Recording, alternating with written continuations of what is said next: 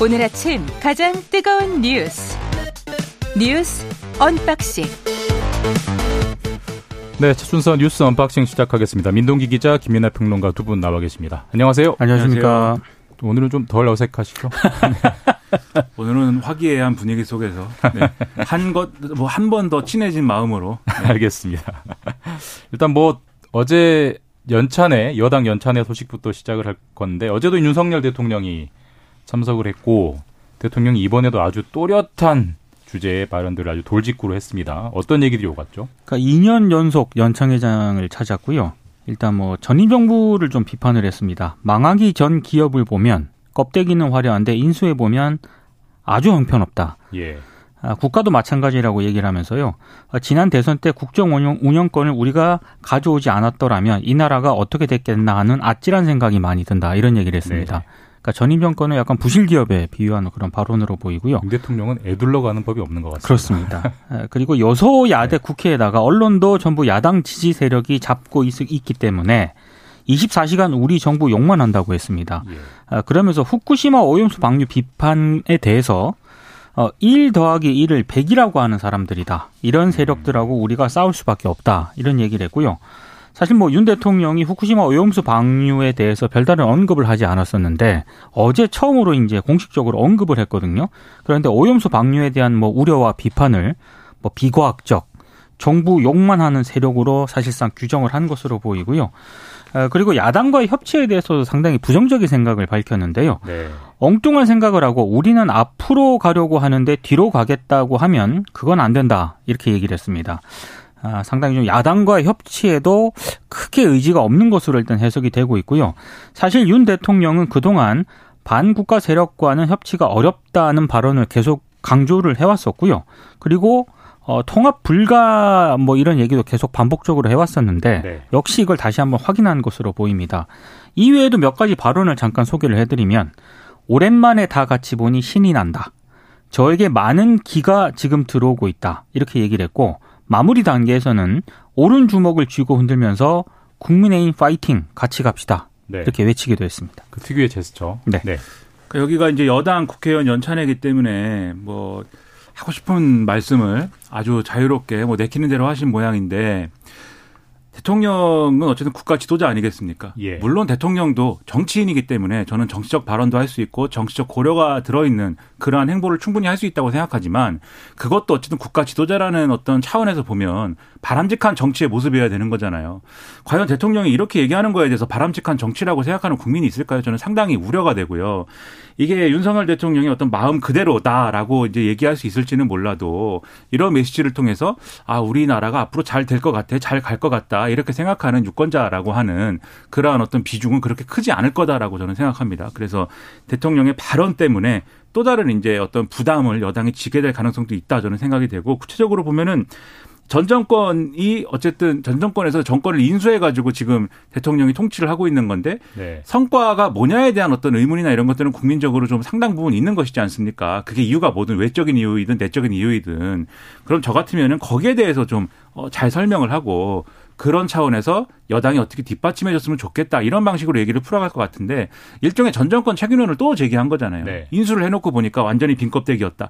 이렇게 얘기를 하려면은 구체적으로 어떤 부분에서 그런 문제의식을 가지게 됐는지도 같이 얘기를 해줘야 적어도 그 부분에 대해서 이제 토론을 하거나 뭐 사실관계 확인을 하거나 그렇게 할 텐데 그런 것도 아니지 않습니까? 그냥 총체적으로 싸잡아서 그렇다 얘기한 것이고 그 다음에 후쿠시마 오염수 방, 이 방류에 대해서 비판적인 얘기들이 언론에 많이 나온다라는 거에 대해서 그걸 그거에 대해서 1 더하기 1을 100이라고 하는 사람들하고 싸워야 된다라고 말씀하신 것은 1 더하기 1을 100이라고 했다. 이것도 이제 어떤 하나의 비유법인 것인데 네. 구체적으로 어떤 부분들이 잘못됐다고 말씀해 주는 게 훨씬 좋죠. 그리고 뭐 1 더하기 1은 100이 아닐지는 몰라도 1 더하기 1은 무조건 이다라고 얘기하는 것도 어떤 부분에서는 어, 적합지 않은 거일 수 있는 거거든요. 예를 들면 양자역학의 세계에서는 1 더하기 1이 2가 아닐 수도 있습니다. 거기 확률론이기 때문에. 네. 그래서 어쨌든 뭐 그런 비율을 가지고 얘기하면 끝이 없는 거지만 싸우자 뭐 이런 태도로 말씀하신 게 적절한 것이냐. 그리고 애초에 지도자는 어쨌든 정파의 수장이어서는 안 되고 국가의 지도자로서 역할을 해야 되기 때문에 야당하고 협치도 해야 되고 여러 가지로 포용적이어야 된다라는 거는 전 정권에 대해서도 네. 그 당시에 야당이었던 지금의 여당도 비판을 그런 차원의 비판을 많이 했던 거지 않습니까? 근데 자꾸 앞으로 가야 되는데 뒤로 가겠다는 세력하고 협치를 못 한다 이런 식으로 얘기하면서 싸우자 이렇게 말씀하시는 거는 이율배반적인 것이고요. 그리고 앞으로 가는 사람과 뒤로 가는 사람이 있다고 생각이 될 때는 몸을 90도로 옆으로 한번 틀어보시기 바랍니다. 그러면 그거는 좌우거든요. 앞뒤가 아니고. 본인이 대통령이 가고자 하는 방향이라는 게 절대적으로 맞다라고 하는 그 자세에서부터 협치가 안 된다. 정치가 분열적이다. 이런 비판이 나오는 것이기 때문에 과거 정권, 이전 정권, 이명박 박근혜 정권 다 포함해서 이전 네. 정권에 대한 국민들의 비판은 뭐였을까도 한번 다시 한번 생각해 보는 계기가 되는 것이 네. 생산적으로 논란을 풀어가는 방식이 아닐까 하는 생각도 들었습니다. 윤석열 대통령 특유의 스타일은 참 바뀌지 않는다. 그게 다시 한번 확인이 된 것 같고. 근데 언박싱 시작하고 나서 지금까지 예. 저희가 나눈 대화를 곰곰 생각을 해보니까요. 예.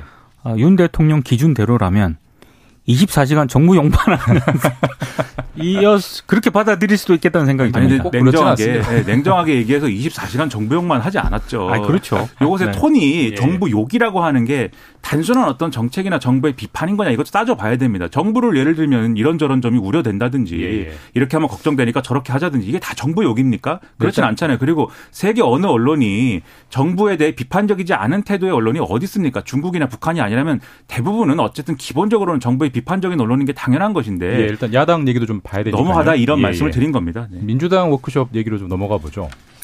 민주당도 어제 이제 9월 정기국회하고요. 내년 총선을 앞두고 1박 2일 워크숍을 열었는데요. 소속 의원 168명 가운데 166명이 참석을 했습니다. 뭐 이재명 대표라든가 박광훈 원내대표 같은 경우에는 민생이 도탄에 빠졌다. 국정 운영의 기본 질서가 흔들리고 있다. 이런 점을 강조를 했고 특히 윤석열 정부의 비정상적인 국정 운영에 대해서 뭐 유능하고 책임 있는 대안을 모색해야 한다. 아마 이런 얘기들이 많이 나온 것 같습니다. 예. 그러면서 이번에 그 본회의에 상정되지 못한 노란 봉투법을 비롯해서 119개 입법 과제를 추렸는데요. 예. 아, 특히 이 9월 정기 국회에서는 뭐 7대 입법 과제를 뽑기도 했습니다. 이를테면 거기에 뭐 폭염 노동자 보호법이라든가 뭐 교권 보호법이라든가 중소기업 투자 활성화법 이런 이제 법들이 좀 담겼는데 그러니까 그런 법들은 9월 정기국회 때 어떻게든 통과시켜 보겠다. 그러니까 민주당이 중점 법안으로 아마 예, 예. 생각을 예. 하는 것 같아요. 근데 이제 어제 많이 나왔던 얘기는요. 결국 총선 슬리 전략에 대한 어떤 그런 부분이었는데 이를테면 2030 세대를 위한 전략이 없다 이런 얘기도 나왔고 또 수도권 민심이 심상치 않다 이런 우려도 좀 제기가 됐습니다. 그리고 민주당의 이 이탈 지지층을 복구해야 한다 이런 지적도 나왔는데요. 특히 중도층에 대한 얘기가 나왔는데 음. 이 중도층은 이념적 의제를 선호하지 않는다. 그래서 중도층에 대한 대응 전략이 필요하다. 아마 이런 얘기도 좀 나와, 나왔습니다. 그리고 한병도 전략기획위원장 같은 경우에는요. 전당대회 돈봉투 사건과 같은 비리 의혹이 당 이미지 하락의 원인이다. 이렇게 자체 평가를 하기도 했고요. 어, 그리고 어제 뭐 잠깐 이재명 대표 체포 동의안 표결 문제를 두고 일부 의원들이 또 충돌을 하기도 했습니다. 서른 의원 같은 경우에는 체포 동의안이 국회에 오면 이 대표가 먼저 가결 요청을 해서 당당하게 영장 실질 심사를 받으라 이렇게 얘기를 했고 그러자 이제 양경수 의원 같은 경우에는 당론으로 이걸 부결시켜야 한다 이렇게 잠깐 음. 얘기해서 이제 설전이 오가기도 했는데요. 다만 이 논의는 그렇게 길지는 않았다라고 합니다. 음. 그러니까 이런 1박 2일 워크숍 같은 걸 하면 정치 세력이 뭔가 변하는 모습이 있어야 되고 뭔가 대안해 갖고 나와야 되는 거거든요. 네. 근데 민주당은 지금 제가 평론가로서 볼 때는 특정 세대나 특정 지역에 대한 뭐 전략이 없는 게 문제가 아니라 그냥 전략이 다 없는 게 제가 볼 때는 문제 같다는 생각을 많이 했습니다.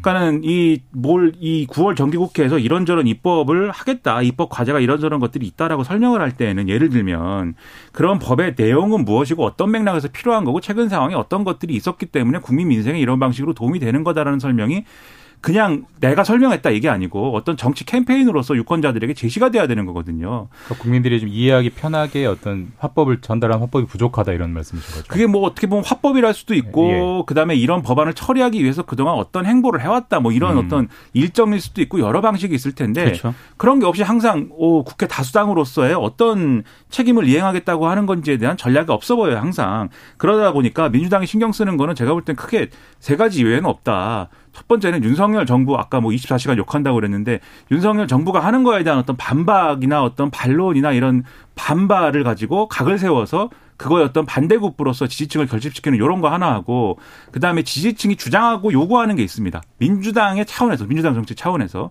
그것을 수용할 거냐 말 거냐 논쟁하는 거. 세 번째로 소위 말하는 친명 비명 간에 싸우고 지지고 볶고 하는 얘기를 이렇게 할까 저렇게 할까 논하는 거. 요거 세 개 외에는 네. 포인트가 네. 없다라는 생각을 항상 하는데 그게 없으니까 사실 나머지 문제에 대해서는 이재명 대표의 사법 리스크 얘기만 주구장창 하는 거거든요. 예. 그래서 이 워크샵을 했으면은 그런 것들에 대한 전략이나 이런 것들을 내실 있게 논의하는 게 필요하다고 생각을 하는데 그러려면은 워크샵 하기 전까지 그러한 내실 있는 논의가 이루어질 만한 소재라든가 쟁점이라든가 형성이 됐어야 되는 거잖아요. 지금은 체포동의안 어떻게 처리할 거냐 말고는 그런 쟁점은 사실 없는 거지 않습니까? 그러면 아마도 워크샵에 대한 결과에 대해서 지금 긍정적으로 보기는 어려울 것으로 예상이 되는데 이러한 예상을 뒤엎고 좀 생산적인 결론을 낼 수 있도록 하는 그러한 논의를 했으면 좋겠다 이런 말씀 또 드립니다. 근데 뭐 조금 이따 정청래 의원 모시고 뭐 들어봐야겠지만 비공개 뭐 어떤 그 이렇게 그룹별로 하는 토의 그런 데서는 그런 게 좀 오갔을 수도 있지 않을까요? 그런 게 오갔어야 되겠죠. 그렇죠. 그건 언론에 공개가 아직 안 됐으니까요. 근데 네. 우려가 되는 거는 그런 자리 이제 카메라 마이크 다 꺼지고 그러면 국회의원들까지 분임 토의하고 뭐 이런 자리다라고 하면 예. 대개는 현실적인 얘기 많이 하지 않겠습니까? 내년 얘기? 공천을 아. 앞두고 이러저러한 우려가 있고 그것을 이렇게 해야 되고 저렇게 하고 뭐 이런 논의에 집중될 가능성이 상당히 크지 않았을까 이런 생각하는데 그거 말고 민생을 어떻게 돌볼 거고 그것을 유권자들이 어떻게 제대로 설명할 거냐에 대한 그런 전략을 어떻게 세울 거냐 여기에 집중해 주기 바랍니다. 그리고 서른 의원 같은 경우는 뭐 사실 뭐 임당수 심청 이런 비유를 들면서 네. 강하게 얘기를 한 측면이 있죠. 그러니까 서른 의원 같은 경우는 워낙 이 얘기를 많이 한 그런 상황이었기 때문에 예. 역시 어제도 이제 뭐 분명하게 뭐 말씀을 드리면 심청이처럼 인당수에 빠져야 왕비가 될 수 있다. 이런 표현까지 썼거든요. 네네네. 그러니까 어제 이제 공식적인 자리에서는 이 문제는 크게 뭐 논의가 길게 되지는 않았다라고 하는데 어찌됐든 이 문제를 가지고 또 일부 의원들 간에 약간 충돌이 있었고 이게 비공개 회의에서 얼마나 이게 또 얘기가 됐을지는 나중에 뭐 정청래 의원 얘기가 나오겠죠, 이제. 네, 들어봐야 될 것으로 보입니다. 다음 주제로 가보겠습니다. 사실 뭐 계속 나오고 있고 지금 뭐 국방부 공식 발표가 아니고 언론 보도기 때문에 정확하지 않을 수는 있는데 일단 논란이 됐던 다섯 명의 형상 중에 뭐 홍범도 장군만 따로 한그 한, 한 분만 이전을 한다 뭐 이런 보도들도 나오더라고요. 그러니까 일부 언론들이 이제 보도를 한 건데요. 워낙에 이제 논란이 좀 제기가 되다 보니까 이회영 선생의 손자가 이종창 광복회장이거든요. 네. 강하게 반발을 하니까 아, 일단 홍범도 장군만 이제 핀셋 이전하는 쪽으로 가닥을 잡았다. 이렇게 이제 보도가 나오고 네. 있습니다. 네. 이것도 참 무슨 기준인지는 저는 잘 모르겠는데 아무튼 국방부가 어제 이런 얘기를 했습니다. 흉상 이전을 둘러싼 논란이 발생한 것에 대해서 일단 유감스럽게 생각을 하는데 일단 항일 무장 투쟁에 대한 업적 자체를 부정하는 건 아니지만 그 21년 1921년 소련 자유시로 이동한 이후에 홍범도 장군이 보인 행적은 다른 독립운동 업적과는 다른 평가가 있다. 이렇게 음. 얘기를 했습니다. 그러니까 그 이게 뭐냐면은 자유시 자유시 참변을 얘기하는 것 같은데요. 네. 1921년에 6월에 시베리아 자유시에서 무장 해제를 독립군이 거부를 했고요. 여기에 이제 소련군이 공격을 했고 한 600명 가량이 이제 숨지는 그런 사건입니다. 일단 국방부가 어제 브리핑한 내용을 보면 홍범도 장군이 여기에 일정 부분 좀 관여가 돼 있는 것 아니냐 이런 음. 취지로 이제 얘기를 했는데 학계에서는 반론이 굉장히 적지 않습니다. 왜냐하면 일단 예, 홍범도 장군 부대가 전투에 가담했다는 기록 자체가 일단 확인된 게 없다. 그리고 어, 홍범도 장군이 휘하 장교들과 인근에 모여서 땅을 치며 통곡했다는 증언이 당시 병사 회고록에도 나와 있다는 거거든요. 그러니까 국방부가 상당히 좀 뭐 흉상 이전을 위해서 이렇게 얘기를 한 것에 대해서는 학계가 전반적으로 반박을 하는 그런 분위기입니다.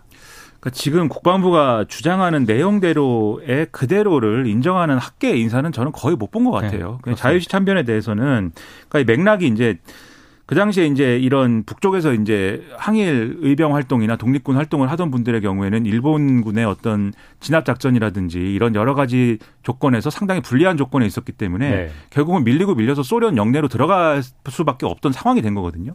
근데 그 당시에 그 지역에 거주하던 소련 사람들이라든가 그 거기를 관할하던 어떤 관료들 그리고 거긴 사실은 이제 완충지대로서 일종의 일본군하고 싸우는 완충지대로서의 뭐 어떻게 얘기하면은 괴뢰 정권 비슷하게 들어가 있는 그런 상황이었는데 그 집단에서 볼 때는 이게 완전히 자기들의 어떤 이 삶의 맥락하고는 관계가 없는 사람들이 무장한 채로 들어오는 거지 않습니까? 그렇죠. 자기들의 영내로. 네.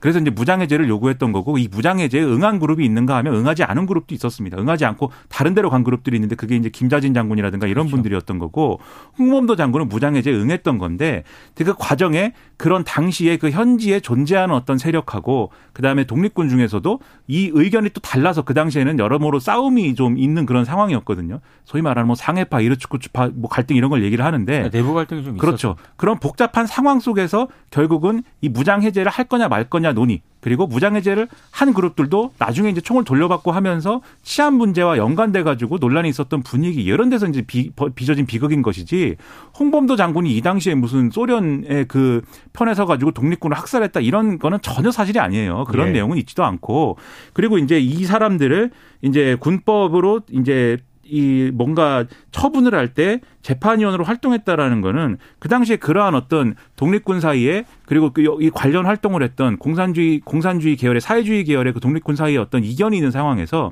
이거를 조정하고 제대로 된 어떤 처분을 받게 하기 위한 명분으로 들어갔던 것이지 이것을 처벌하는데 뭐 강경하게 앞장서서 처벌해야 된다 뭐 이렇게 했던 것도 아니거든요. 학계의 일반적인 이게 내용입니다. 학계에서 얘기를 하는 그러면 이것과 관계가 없다라고 하면은 이런 이유로 지금 홍범도 장군 흉상만 이전하겠다고 하는 거에 대해서 이게 다른 정치적 맥락으로 해석될 수밖에 없는 거고 그러면 역사 전쟁이냐 이 얘기 나올 수밖에 없는 건데 왜 이렇게 문제를 풀고 있는지 이해가 안 된다라는 얘기죠. 재판에 홍범도 장군이 예. 오히려 독립군을 보호하기 위해서 판관으로 들어갔다. 뭐 이런 기록도 그러니까 남아 있거든요. 자유시 참변의 홍범도 장군의 역할은 어쨌든 논란이 있는 거지 정리가 된 사안은 아직 아닌 거라고 봐야 되는 거죠. 학계에서는 예. 그러니까 자유시 참변의 홍범도 장군이 마치 음. 이 독립군을 막 학살하고 이런 거에 예, 관여했다라는 지금 이 국방부 일각의 주장에 대해서는 예, 예. 학계에서는 그건 아니다라고 라는 게 정설로 받아들여지고 있습니다. 네, 좀 더 자세한 얘기는 점심 8시 반에 이종찬 광복회장 모시고 이야기를 한번 직접